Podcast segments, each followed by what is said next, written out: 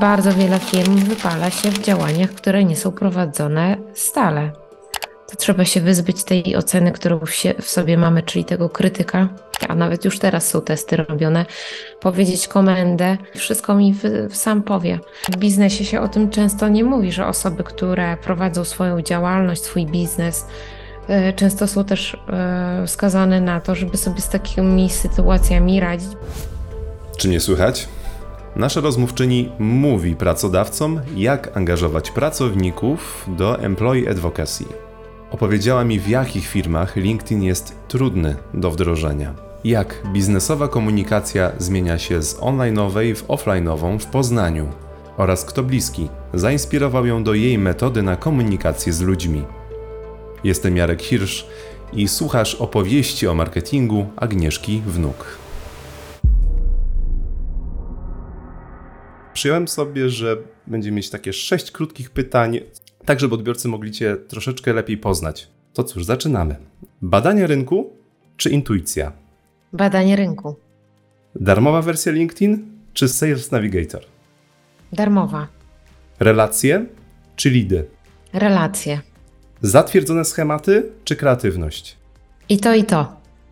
Marketing online czy offline? I to, i to. Pozyskanie klienta czy utrzymanie klienta? Utrzymanie klienta. Dobra, myślę, że po takiej pierwszej, pierwszej puli pytań e, na rozgrzewkę już e, nasi słuchacze i widzowie będą w stanie coś nieco o Tobie wiedzieć. A ja mam do Ciebie pytanie. Jeśli chciałbym popełnić największy biznesowy błąd na LinkedIn, to myślisz, że co to by było? To byłoby kupienie sobie Sales Navigatora bez przygotowania, czyli bez szkolenia e, i bez działań na darmowym LinkedInie. To jest największy błąd. Czym on by kosztował w dłuższej perspektywie? Tym, czym się kończy, czyli e, ktoś twierdzi, że potrafi używać Sales Navigatora, a w praktyce w ogóle go nie potrafi używać, a nie mówiąc już o działaniach na LinkedInie darmowym, czyli w ogóle nie ma pojęcia, do czego służy LinkedIn. Służy to narzędzie wtedy Sales Navigator do takiego hamskiego prospektowania. O, to tak to nazwę. Okej, okay. i można to sknocić, jeżeli nie ma się świadomości tego, jak tego narzędzia właściwie używać, tak? Bardzo ważne są podstawy mm, zrozumienia tego funkcjonowania tam, a dopiero później wykupowania jakiegokolwiek sobie LinkedIna płatnego, bo też jest LinkedIn Premium swoją drogą. A w zasadzie rok temu LinkedIn zanotował 4 miliony polskich użytkowników. To jest bardzo, bardzo duży dynamiczny wzrost. Czy ta platforma e, w perspektywie 5-10 lat umrze? Mm, moim zdaniem nie, bo już ma 20 lat. E, na ten, na ten czas, na który nagrywamy, to jest 20 lat ma LinkedIn. E, moim zdaniem on będzie się zmieniał i zmieni się jego funkcjonowanie i działania, tak jak jest to zresztą z mediami społecznościowymi. A co do samych kont, to ja zawsze dzielę te dane Jestem trochę takim sceptykiem do jakichkolwiek danych, bo nikt nie bierze pod uwagę tego, że LinkedIn sam z siebie nie wycofuje kont, chociaż ostatnio wycofuje, ale nie usuwa kont, które są osób e, nieżyjących, bo to musi ktoś zrobić z rodziny. E, konta są zakładane wielokrotnie przez osoby, które mm, używają botów. To używane są konta różnego typu i zakładane ich jest wiele. Firmy zakładały kiedyś konta na konto osobiste, bo tak myślały, że tak trzeba. Mm, wiele osób ma podwójne konta, bo nie umie sobie z tym poradzić. Są osoby, które założyły konto i zapomniały w ogóle o tym, że tu konto mają, więc dlatego trochę te dane pomniejszam. Natomiast e, patrząc z perspektywy lat, tak czy siak użytkowników na LinkedInie rzeczywiście przyrasta i nie można temu zaprzeczyć. Wiele osób po prostu docenia, że funkcjonowanie tutaj na LinkedInie bardzo pomaga w różnych obszarach, czy rekrutacji, czy budowania zaufania do klientów, czy budowania wizerunku, czy w działaniach sprzedażowych, czy w działaniach e, ogólnie mówiąc marketingowych to byłoby kłamstwem, gdyby ten LinkedIn, gdybym powiedziała, że to nie pomaga, bo absolutnie to właśnie pomaga i dlatego świadomość ludzi w biznesie wzrasta, że funkcjonowanie, bycie na tym LinkedInie, umiejętne funkcjonowanie pomaga. W tak dużym skrócie. LinkedIn jest jednym z ogniw biznesowych. Jeżeli miałabyś go umieścić w, na takiej linii czasu, pomiędzy stroną internetową, LinkedInem, a innymi narzędziami bądź też miejscami komunikacji, jak byś go uplasowała? Jedno z narzędzi, czyli najpierw strona internetowa. To jest podstawa w ogóle. Funkcjonowanie w jakimkolwiek biznesie zaczyna się od swojego podwórka. To jest raz. Strona internetowa jest naszą własnością. E, to jest jedno z rzeczy, która będzie funkcjonowała. Potrzeba tylko ewentualnie rozwoju tej strony internetowej, nie mówiąc już o tworzeniu treści. E, patrząc tylko i funkcjonując w jednym medium społecznościowym, to też uznaję to za mało. Więc e, bardzo ważną podstawą w budowaniu tego, naszego wizerunku biznesu to zwrócenie uwagi, w jakich kanałach w ogóle możemy być. Czyli jeżeli zaczynamy od strony internetowej, to też może w pewnym momencie być to za mało, więc trzeba pomyśleć, gdzie nasi odbiorcy przebywają po prostu i wybrać odpowiednie kanały, metody w docieraniu do klientów albo online, albo ten offline, o którym też powiedzieliśmy. A pozostając jeszcze przy online, czy istnieje według Ciebie jakiś taki magiczny składnik na LinkedIn, który działa, a mało osób o nim wie, a bardzo może pomóc biznesowo? To jest po prostu systematyka i tyle. E, bardzo wiele firm wypala się w działaniach, które nie są prowadzone stale. I to jest problem zarówno firm, jak i osób indywidualnych, czyli brak systematyki w funkcjonowaniu. Jeżeli ktokolwiek chce działać na LinkedInie i nawet jest tym tak zwanym prospectingowcem, to nie może działać tylko przez miesiąc na LinkedInie, czy też używać Sales Navigatora, bo wróci do swoich starych nawyków, do swoich starych metod. I tak samo w działaniach dotyczących budowania wizerunku, czy też wykorzystywania pracowników w tym celu. To jest pięknie się nazywa employee advocacy. E, brak tej systematyki to jest ten magicznym, e, magicznym składnikiem i, i, i tyle. I tu nie ma żadnej dla mnie filozofii ani odkrycia Ameryki. Wiele biznesów po prostu, mm, którzy nie kontynuują na przykład e, publikowania albo te osoby, które były na szkoleniu, ale nic dalej z tym LinkedInem nie robią, potwierdzą, że nie ma tam ich klientów, co jest nieprawdą moim zdaniem. To jak ktoś jest takim malkontentem i im tylko zaprzecza wszystkiemu, to znaczy, że on tego narzędzia nie używa i nie dostrzega jego wartości i zalet, a będzie tylko i wyłącznie znajdował zalety i korzyści z, tej, z tego funkcjonowania, czyli z tej systematyki. I to nie mówię już o e, miesiącach, tylko raczej to już przeradza się później w lata. To jest narzędzie, które ma nie przeszkadzać nam w pracy, to, to często innym osobom mówię. To jak często pisać, aby miałoby to biznesowy sens w szerszej, dłuższej perspektywie? Jakbym hmm. pracowała z jakąś grupą, to na początku tak czy siak e, mówię, że zaczynamy w ogóle funkcjonowanie i w ogóle wykonywanie czynności od minimalnego czasu. Swoją drogą polecam wszystkim atomowe nawyki. Tak można sobie wyrobić nawyki. Z działaniami na LinkedIn jest podobnie. Czyli jeżeli chodzi o samo pisanie, jak ja bym powiedziała grupie, że sensownie jest, gdy na LinkedInie umieszczamy często posty, nie wiem, trzy posty tygodniowo. Ktoś nigdy tego nie robił. Dla kogoś jest to teren pustynia. Nikt w życiu nie miał nawet konta, albo zakłada to konto, nie wiem, dzień przed warsztatem. Ja mu później mówię, słuchaj, masz pisać trzy posty na LinkedInie, a ta osoba nie jest lotna w pisaniu, bo niczego nie pisze, nawet listę zakupów robi na komórce. To będzie wysiłkiem ogromnym i ta osoba się zrazi do tego. Dlatego na początku każdemu mówię, zaczynamy, jak ja to bardzo słowo lubię ostatnio, chociaż nie lubię zdrobnień, ale powolutku. Czyli nie zaczynamy nawet od postów, ale od komentarzy, jeżeli już.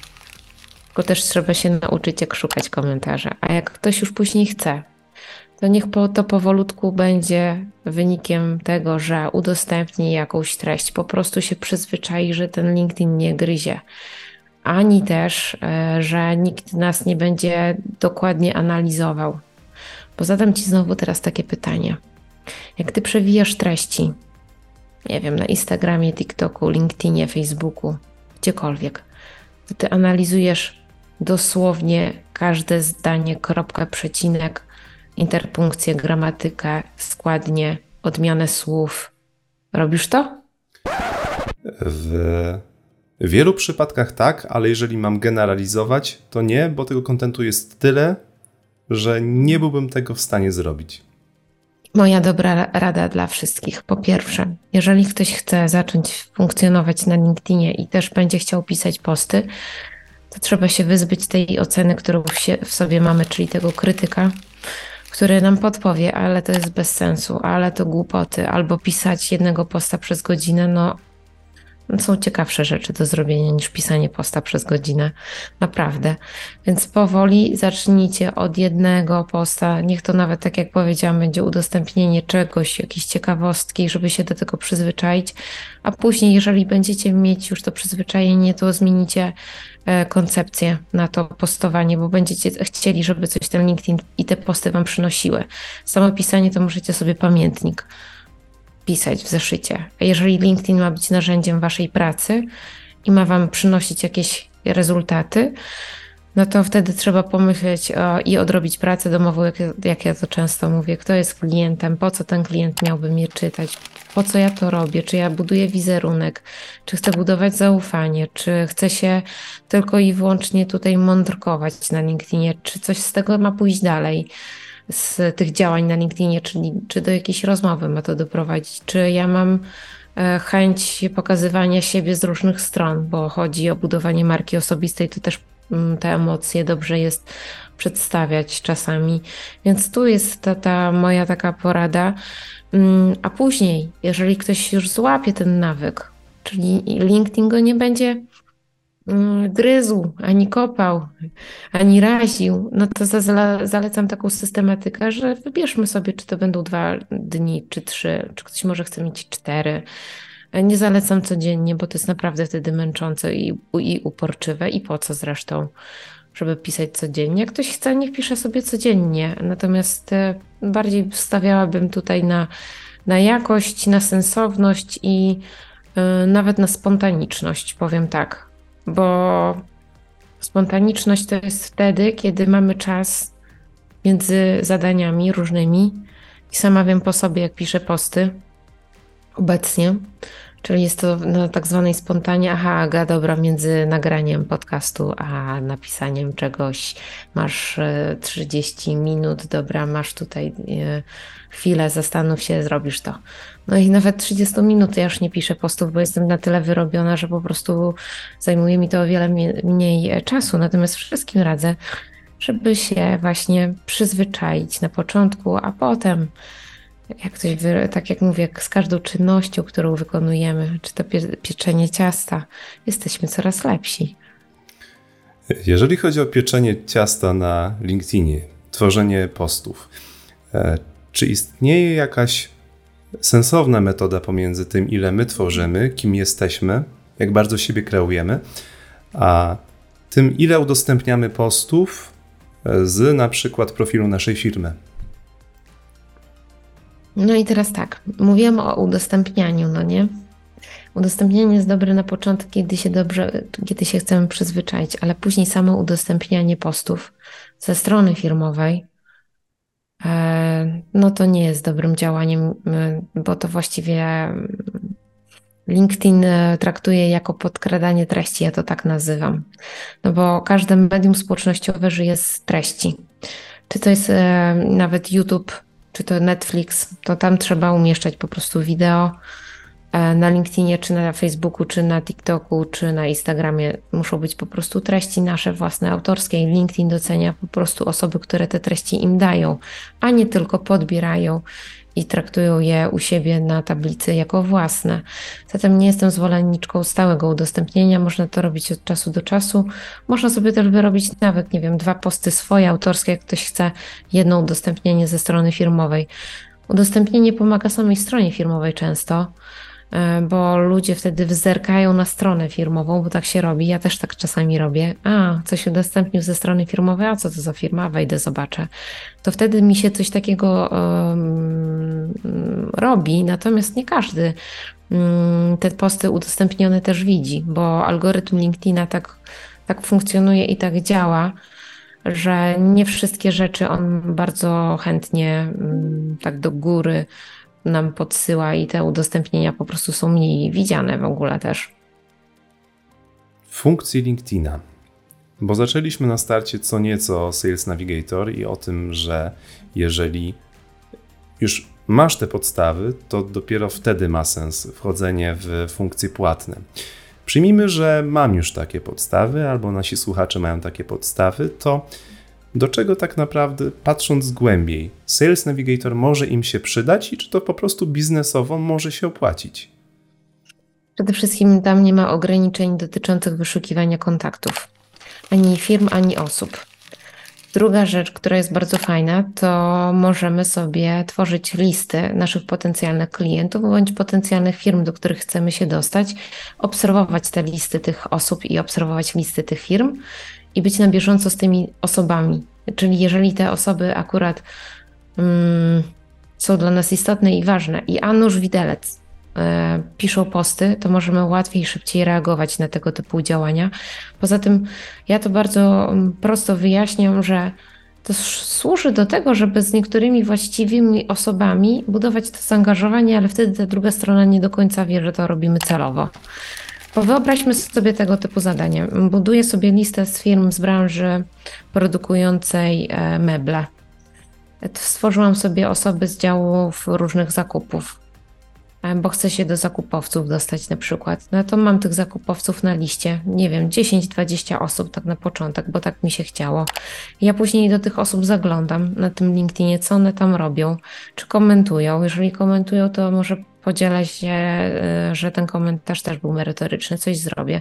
Wywołuję takie mikroruchy po to, żeby ten później algorytm LinkedIna podsyłał moją osobę tym osobom. Jeżeli ja będę pisała na temat, nie wiem, jak je e, jak zachowują się zakupowcy podczas wyboru producenta, nie wiem, mebli. Już tak zmyślam trochę, ale to jest bardziej, ogólnie mówiąc, Sales Navigator jest bardzo celowanym działaniem pod określone brandy, pod określone stanowiska. No i też możemy zadbać o to, co często ludzie nie robią, czyli zadbać o osoby, z, z którymi mieliśmy w przeszłości do czynienia i one gdzieś przeszły do innych firm. To znaczy, że mamy sobie listę mm, kontaktów z byłych firm, i możemy sobie sprawdzić, gdzie ci nasi pracownicy poszli sobie w świat. I może nam ktoś pomoże otworzyć drzwi w, innym, w innej firmie, w innej fabryce. E, bardzo lubię Sales Navigatora w tej wersji zaawansowanej, e, w tej wersji, która już e, trochę drożej kosztuje niż ta podstawowa. Dla osób, które być może nie wiedzą, to Sales Navigator w ogóle ma trzy pakiety.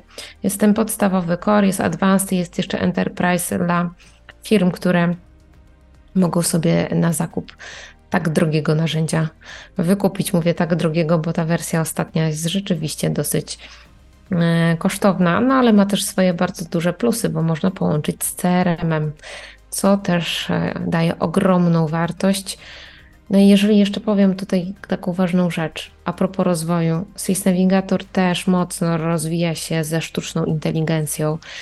I teraz, jako osoby, które być może używają tego Sales Navigatora i wiedzą, o czym ja mówię, że trzeba ustawiać różne filtry, e, kombinować z tymi filtrami, to już Sales Navigator zapowiedział, że wystarczy później w przyszłości, a nawet już teraz są testy robione, powiedzieć komendę ustnie, czyli na przykład szukam firm powyżej, mm, nie wiem, 250 pracowników z branży E, okiennej, e, rejon e, Mississippi i osoby, kierownicy utrzymania ruchu z, z, tych, z tych branż. I wszystko mi wy, sam powie. Sam mi wyskoczą same mi lidy, potencjalne lidy bo tak w LinkedInie, w System Navigatorze jest to określone potencjalni klienci mi, grupa docelowa wyskoczy, o, mówiąc po prostu, czyli minimalizuje nasze czynności w przyszłości będą zminimalizowane. Cofnijmy się troszeczkę, może nawet do Twojej historii sprzed LinkedIna. E, wywodzisz się z dużych firm działających na rynkach także międzynarodowych i były to firmy produkcyjne. I e, w kontekście Twoich obecnych doświadczeń, jak trudno jest jeżeli masz do czynienia z firmą produkcyjną, aby skalować tę firmę w internet, bo często jednak takie firmy, przynajmniej z mojego doświadczenia, operują bardzo mocno na sprzedaży stacjonarnej, na sprzedaży na pracy handlowców e, face to face, offline'owej. To powiem tak, rzeczywiście jest trudniej, e, dlatego że brakuje wiedzy na temat marketingu w tego typu firmach. I trzeba najpierw trochę te osoby wyedukować i pokazać im na przykładach, albo na przykładach osób innych funkcjonujących w branży, albo innych firm, żeby w ogóle zrozumiały, do czego ten marketing jest. Co mnie bardzo mocno cieszy, to jest to, że Przychodzi bardzo wiele zapytań odnośnie właśnie budowania tego wizerunku i wykorzystywania w ogóle działań w internecie przez brandy przemysłowe. Dlaczego? Bo to jest bardzo proste. Firma bardzo dobrze funkcjonowała. Dział sprzedaży świetnie funkcjonował. Nie było problemów na rynku, nie było COVID-u, nie było wojny. Wszystko elegancja, Francja działało. SAP pytania przychodziły same.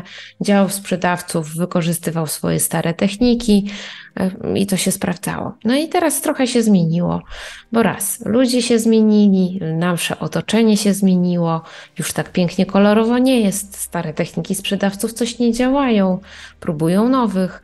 No i te firmy później sobie myślą tak, kurde, Waldek z konkurencji już na tym LinkedInie jest, jego firma jest, pracownicy już mają konta, tu Waldek ma jeszcze tamte działania, tu jakieś webinary, tu kanał na YouTubie, tu Waldek założył podcast, tu Waldek jest na konferencjach i coś go wszędzie tego dużo, tego Waldka. I my chcemy być tak, tacy sami. I te firmy później sobie myślą tak, no kurde, trzeba się przeprosić już z tym LinkedInem, jak ja to bardzo często mówię, albo w ogóle z tymi działaniami internetowymi i zrozumieć, że nasze otoczenie się zmienia i po prostu, jak mamy nowe narzędzia, to tych narzędzi się trzeba nauczyć, e, a nie marudzić, że w naszej branży się to nie sprawdzi. No bo jeszcze takiego mądrego to ja nie znałam, że już ma wyobrażenie, jest wróżbitą, czy to się sprawdzi, czy nie sprawdzi, skoro tego w ogóle nie używał. No nie? Mówiłaś, Agnieszko, o tych e, także spotkaniach offline w kontekście mierzenia. Mocno działasz nie tylko w internecie, ale w offline, szczególnie w Poznaniu, w którym można Cię spotkać na LinkedIn Local. E, powiedz mi, e, jak się to ma w kontekście e, tego, co tworzysz w tej sferze internetowej? Ludzie też chcą takich spotkań offline, żeby później działać online. Naturalną naszą potrzebą ludzką jest to, że wiążemy się w stada. I tak zostaliśmy ukształtowani. E, wiązanie się w stada, zawiązywanie jakichś małych mikrospołeczności jest u nas zapisane w naszych korzeniach. No i tyle. No i te spotkania na żywo, co byśmy nie mówili, e, są nam potrzebne w kontakcie takim międzyludzkim. Nie jesteśmy z natury samotnikami, są to jednostki, które żyją samotnie, natomiast ludzi ciągnie do kontaktu, żeby się wymienić różnymi e, sytuacjami, spostrzeżeniami, uściskiem dłoni, uśmiechem, spojrzeniem. Ja po prostu lubię organizować te spotkania i po prostu lubię przybywać z ludźmi e, z różnych branż, bo jestem ludzi ciekawa. O, to mhm. jest bardzo fajne stwierdzenie. Poza tym z takiej drugiej biznesowej strony naprawdę wiele kontaktów biznesowych poznaję. Ja e, mam taką rzecz, chyba to od taty trochę jest mojego się wywodzi. Ja nigdy nie wiem, kto w życiu na jakim etapie może mi pomóc albo się w ogóle do czegoś przydać. Jak ja będę potrzebowała jakiejś pomocy, bądź ktoś z moich kontaktów będzie potrzebował jakiejś e, pomocy, a budowanie tych takich relacji, więzi, nawet, nawet niemocnych, bo one nie są często takie mocne na, ty, na tych spotkaniach, bo nie jestem w stanie z każdą osobą porozmawiać, ale to buduje takie skojarzenie, że są osoby, do których ewentualnie mogłabym, nie wiem, zwrócić się o coś. Same spotkania lubię, lubię ten kontakt na żywo, e, a przychodzą do nas bardzo różne też osoby i ja wiem, że to też te osoby między sobą zawiązują różne tam relacje, albo nawet dochodzi do biznesów, albo do znalezienia pracownika, albo ktoś komuś o kimś innym zupełnie opowie. Bo też widzę później osoby na LinkedInie, jak piszą posty, że kogoś tam spotkali na LinkedIn Lokal. No ja wiem, że to się tak dzieje. E, No i, no i tyle na ten temat. Zapraszam serdecznie do uczestnictwa. Czy jesteś w stanie przywołać taki najtrudniejszy moment e, w Twojej karierze, niezależnie czy online'owej i offline'owej w marketingu, w którym chciałaś powiedzieć, że już masz dość, że kończysz, a po nim być może nastała jakaś znacząca zmiana, która otworzyła przed Tobą nowe drzwi? Ale takie sytuacje są bardzo często ze względu na to, że po prostu o, dotyka nas życie prywatne. Jeżeli nam życie w życiu prywatnym coś nie wychodzi, albo jesteśmy przemęczeni, e, bycie na swoim, a wiemy, że na etacie jest po prostu stała, stała pensja i życie prywatne nam doskwiera. Dzieci, mąż, ktoś z rodziny choruje, to później trudno pracować na swoim biznesie, jeżeli nie umiemy jakby tego oddzielić. Bo tak jak powiedziałam, w firmie na etacie jest ta stała, stałe pieniądze, a jak masz zły nastrój albo masz ogromne kłopoty rodzinne i potem musisz iść na salę szkoleniową i się uśmiechać, a tobie się nie chce tego robić, no bo, no bo jesteś przytłoczona tymi emocjami, mówię teraz o sobie. To jest trudne, żeby o tym nagle tamto życie odciąć i robić swoje. I dlatego y, wiele wie, w biznesie się o tym często nie mówi, że osoby, które prowadzą swoją działalność, swój biznes, y, często są też y, skazane na to, żeby sobie z takimi sytuacjami radzić, bo jak ja nie pojadę na tą salę szkoleniową, to ja po prostu nie dostanę tych pieniędzy, które są potrzebne dla tej mojej rodziny, która na przykład jest w kryzysie albo y, gdzie potrzebuje, nie wiem, pieniędzy na coś. No albo nie mówiąc już o sytuacjach, które dotyczą naszych dzieci, mm, które mogą mieć różnego typu kłopoty. Y, Ja mam akurat dzieci szkolne, więc mogą mieć kłopoty szkolne, no i potem trzeba się borykać z tymi sytuacjami, że no, mamy nie myśleć wtedy o dzieciach, tylko robić swoje zadania i pracę. Co niestety, powiem tak, mocno niekiedy obarcza, bo by się chciało powiedzieć, a dobra, w pracy na etacie byłoby przynajmniej, czy by szef widział, czy by nie widział, dostałabym pensję na koniec miesiąca. Wiesz, że pewnie o co mi chodzi, nie? Dzięki serdeczne. Dziękuję bardzo za rozmowę. Pozdrawiam.